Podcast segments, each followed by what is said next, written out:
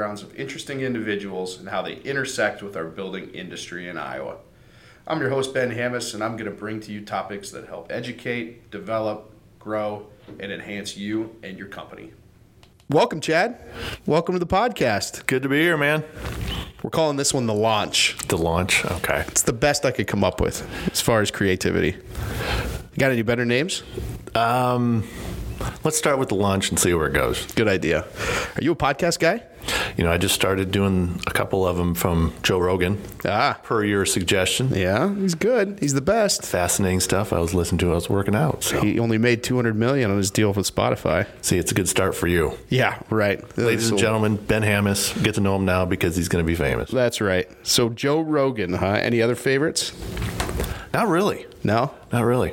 Okay. Uh-uh. I got some more suggestions for you. Okay. I like some of the financial ones. I like the, you know, stock ones. I like um, some sports ones. You're a sports guy. You might like some of those. Tell it's a generational thing, though, right? Yeah. Does Wu Tang Financial have a podcast? Wu-Tang. got a good Twitter account. I follow them all the time.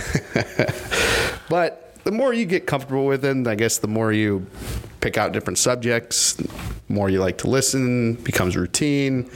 But it is generational. And I think that's what we want to do with this podcast, right? We want to reach a different demographic in our membership. Um, a different demographic in uh, the industry that maybe we don't reach on a weekly basis.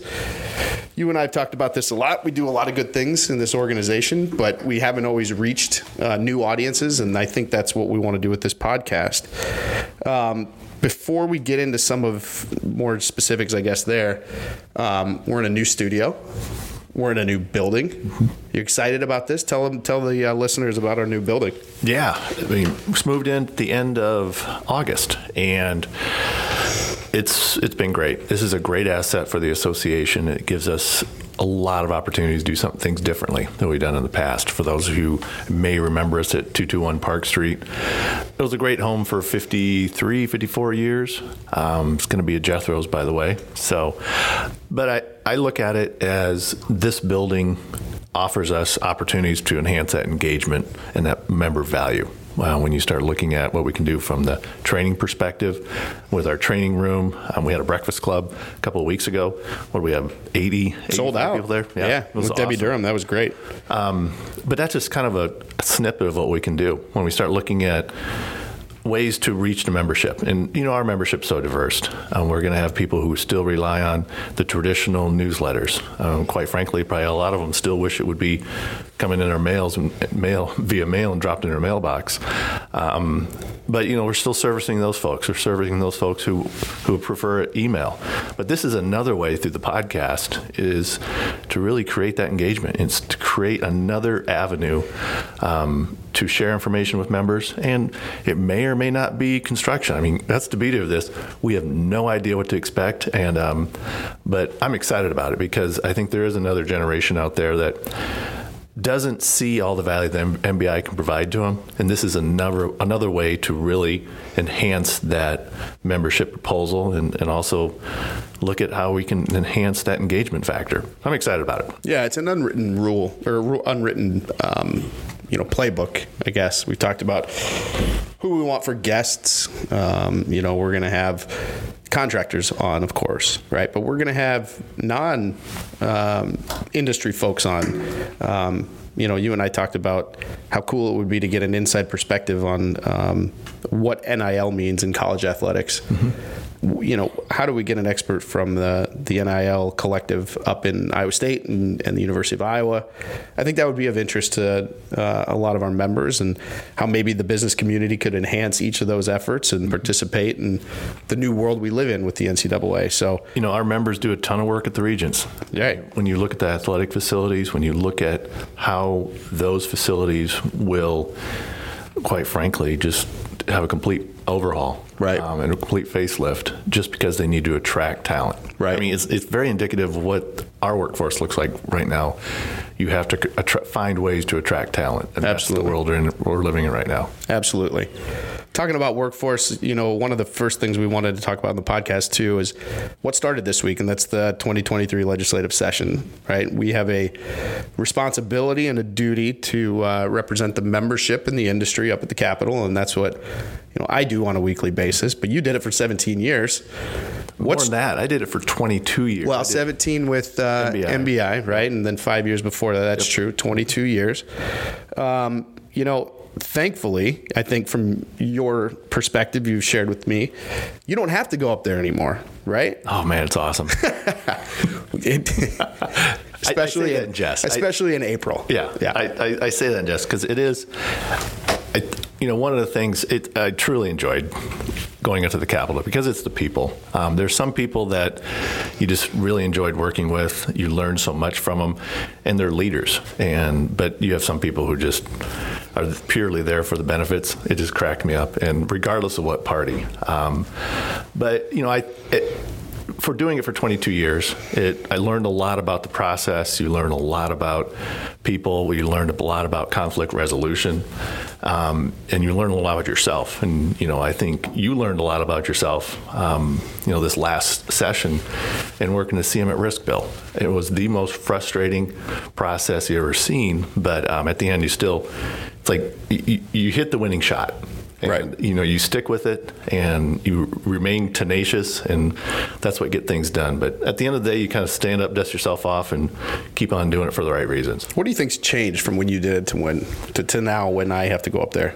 Um, from my perspective, everyone's a lot older. yeah. you know, when I go up there, I'm the new old guy. Yeah. Um, no, I think seasoned. Seasoned. What, what do they call you? Pi- a pioneer? Yeah, pioneer lawmaker. Pioneer lawmaker. Yeah. After yeah. 20 years, you get a little pledge pin on your uniform. That's right. Um, you know, I think what has changed is probably, I think, the polarization of, of the two parties. Yeah. Um, good, bad, or indifferent. I yeah. mean, you know, we're we're certainly benefic- you know, beneficiaries of you know a Republican-led legislature. Right. The things we've been able to get done these last few years would not have been done in a split legislature, and right. just the way it is. Um, but I think you know at the end of the day, it's that polarization which really has probably.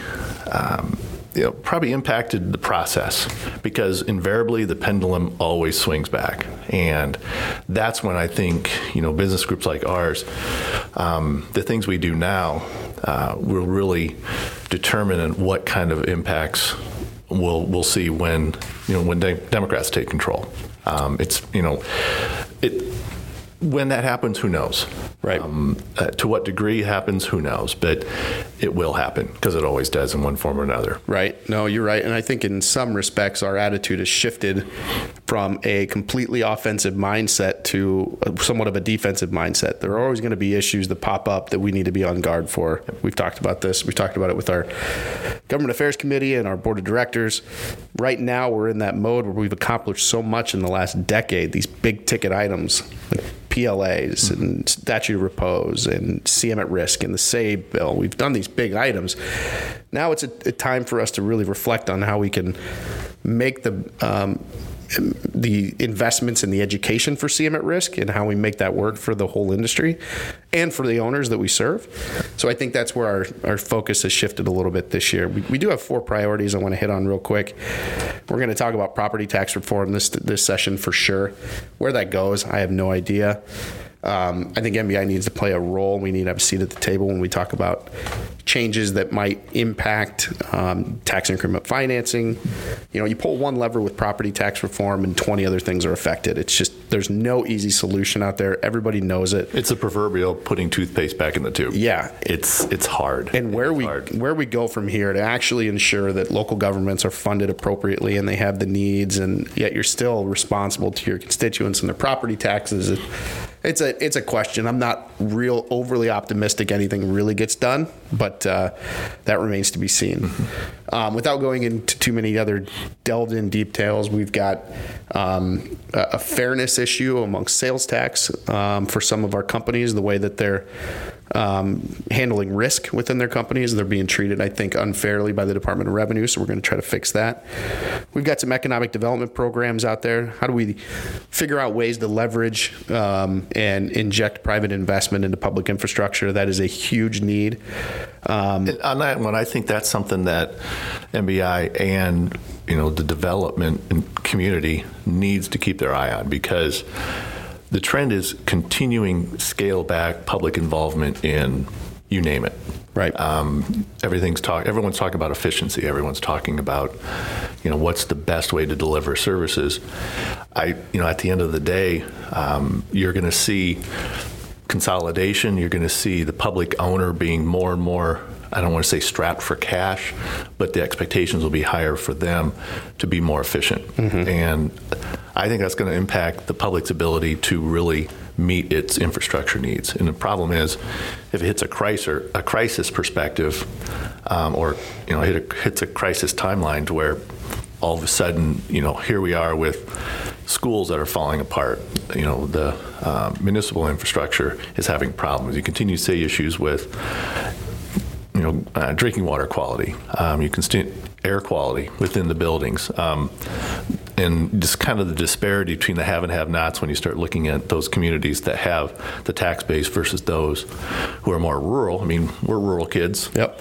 Um, simple, son, simple son of a pig farmer from Cedar County. Um, shout out to Bobby Coffin, by the way. Um, but you know, that's what I think is going to be the the big thing that you want to avoid. Yeah. Because if anything we've learned through the years, the legislatures does not do well at crisis management. Right. Because they always take it one to one extreme to the other. Well, it needs to be looked at in in, in the decade ahead. Mm-hmm. Right now, you have such a you know, we've seen this enormous injection of federal money for infrastructure, and that is in the immediate, but that's not going to be in the long term. Yeah. How how are communities of 900 going to find the funding to do what you're talking about septic yeah. systems and yeah. wastewater treatment facilities and you know, I think it would be interesting if the legislature went back and looked what happened with the tobacco settlement funds.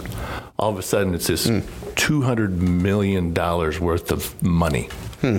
that had a you know was basically kind of designated or would be delegated accordingly to however the settlement shook, shook out. Mm. And um, it, it, was such a big fight because it was supposed to go toward basically capital improvement, mm. and it it went all over the place. Mm-hmm. And so when you start looking at one of the feds or any kind of this huge cash infusion, things become really really tricky, and, and people start, you know, picking their sides and finding out, hey, this is where I'm going to you know, where, where, where, can we put this money now? But it really, they're not thinking about the long term and how best to, you know, to allocate resources accordingly. Yeah, no, you're right. I mean, we, we, we hit took a little time there, but that's kind of our third priority there is figuring out ways to inject private investment into public infrastructure needs. And then our fourth one that we have a staple that we always look at is the Rebuild Iowa Infrastructure Fund, ensuring that those monies are all going uh, where they need to be. Statutorily, they need to go to vertical infrastructure projects.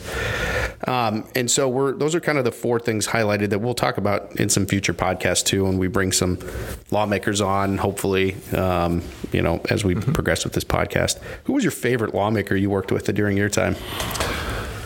Oh man, that's like picking a favorite kid. Yeah. Um, well, they're probably dead, no longer around. So, you know, you look back. Chuck Gipp was amazing. Yeah, he was a great guy. Um, Speaker Paulsen, he was my favorite. Yeah. Um, you know, he was somebody that I always was willing to talk. You know, my favorite legislators were the ones who would come out and visit you, mm-hmm. and you know when I first started, you had access to the floor on both the House and Senate. Now it's you feel you know you feel like you're invading a foreign country, and these alarms and bells and whistles go off. Um, and certainly that has changed, but you know those legislators who would come out um, would get to know you. Um, I even had a past teacher and football coach be a legislator, and um, you know Steve Richardson from uh, Indianola area, and so that's what you kind of miss. I think one of the things that when you look at the turnover, and if you ever talk to a legislator, say, "Hey, just come out and visit us every once in a while." You know, we're not sitting there on out in the out in the lobby with the kind of like "don't feed the animals" mentality. Right. But uh, uh, but I think it's important to get to know and build those relationships, and you know that's one of the great things of the job was the, the relationships. But on on the flip side, when you have this 33% turnover, um, a lot of time and effort is put in to get to know these people, and all of a sudden, poof, they're gone, and you never see or hear from them again. Right. So, One of the challenges of the job. Yep. You know, one thing I always like to talk about, especially when members ask me specifically what they can do, lawmakers are dying to hear from people that live in their communities. Not not just at the Saturday coffee shop, but they are dying for input. To expect that a lawmaker is an expert in construction and farming and banking and teaching is just it's completely unrealistic until you really learn who these folks are. They have the best of intentions in serving their communities, but they want to hear from you as well. They want to talk on the phone about something. They want to, you know, especially freshman lawmakers who, you know, don't have the seniority to bring up bills or have the clout to get anything moving right away. So, and, and they have no personal staff. I mean, if you look Right. at Minnesota, Right. Illinois, probably uh, Missouri, these they have personal staff very similar to what you see at U.S. Congress. Right. Um, here, it's a clerk who's basically administrative, and and them. That's their office. Yep, that's a good point. Let's shift gears a little bit. Um, we have a little event coming up at the end of February. Can you talk to us about that? Is that the annual meeting? I think so. I think so. Yeah. Yeah, it's our annual winter conference. I'm excited about it. You know, this is our showcase event, and it's an opportunity to where we bring people together. Uh, we do a ton of networking. We have um, educational programs. We have safety programs. We have keynotes, and it, again, my anticipation we're going to see anywhere from 1,500 to 1,600 people over probably the two-day span um, at the end of February and first of March. And so, it, it's it's a great event, and each year we strive to make it bigger and better. And um, you know, we put together a great complement of speakers. I'm excited about them. It's the people you hear from normally, and they, you know, they'll talk leadership, but they all have their own cool stories. And I think that's what makes the program so so great. Because, I mean, quite frankly, in the construction industry, there's always opportunities for self improvement, but a lot of times we need to step back and just listen to people and their stories. And, and I think that's something that is the most compelling aspect of, of some of the programs we're putting together because they do have great stories. And, and also, there's a lot to offer. I mean, you start looking at the complement of different programs, education that we're going to be providing. We're trying, we're trying to cast the net as wide as possible to catch as many of, of our members and the, their employees who would find benefit from this program. So I'm excited about it. Yeah, February 28th, March 1st, downtown Iowa Event Center, downtown Des Moines. We look forward to seeing a huge crowd there. All right, before we wrap up the podcast here on our first launch, I got a couple things to put you on the hot seat about. Uh-oh. Number one, what is the most what is the one thing that stood out to you in the last day or so as a current event in the entire world? What have what have you read that just stood out to you? What I've read that stood out to me, I spend way too much time on Twitter. Yeah, that's the problem. You know, I, There's never just one, but if you have to narrow it, you got to pick one. you know, uh, Brock Purdy is the number one rated quarterback in the last six weeks. Isn't that amazing? After watching him for four years, an Iowa State fan, Even my brother told me the same thing. He said, "Look, this he he doesn't look now like he mm-hmm. did when he was at Iowa State. The zip on the ball, the comfort, all that. It's pretty amazing stuff." Yep. I- I- It's it's. I mean, it's such a cool story. Yeah. I mean, Mr. Irrelevant, number two sixty two in the draft, and now you know playing for a Super Bowl caliber team Yeah. in less than twelve months. Yeah. Pretty cool. I heard that yesterday or uh, today, and then I heard, listen to this: Brandon Scherff, highest paid guard in the NFL. Tristan Wirfs, Yep. highest paid offensive tackle in NFL history. Tyler Linderbaum, expected to be the highest paid center in the NFL. Mm-hmm. George Kittle, highest paid tight end in the NFL.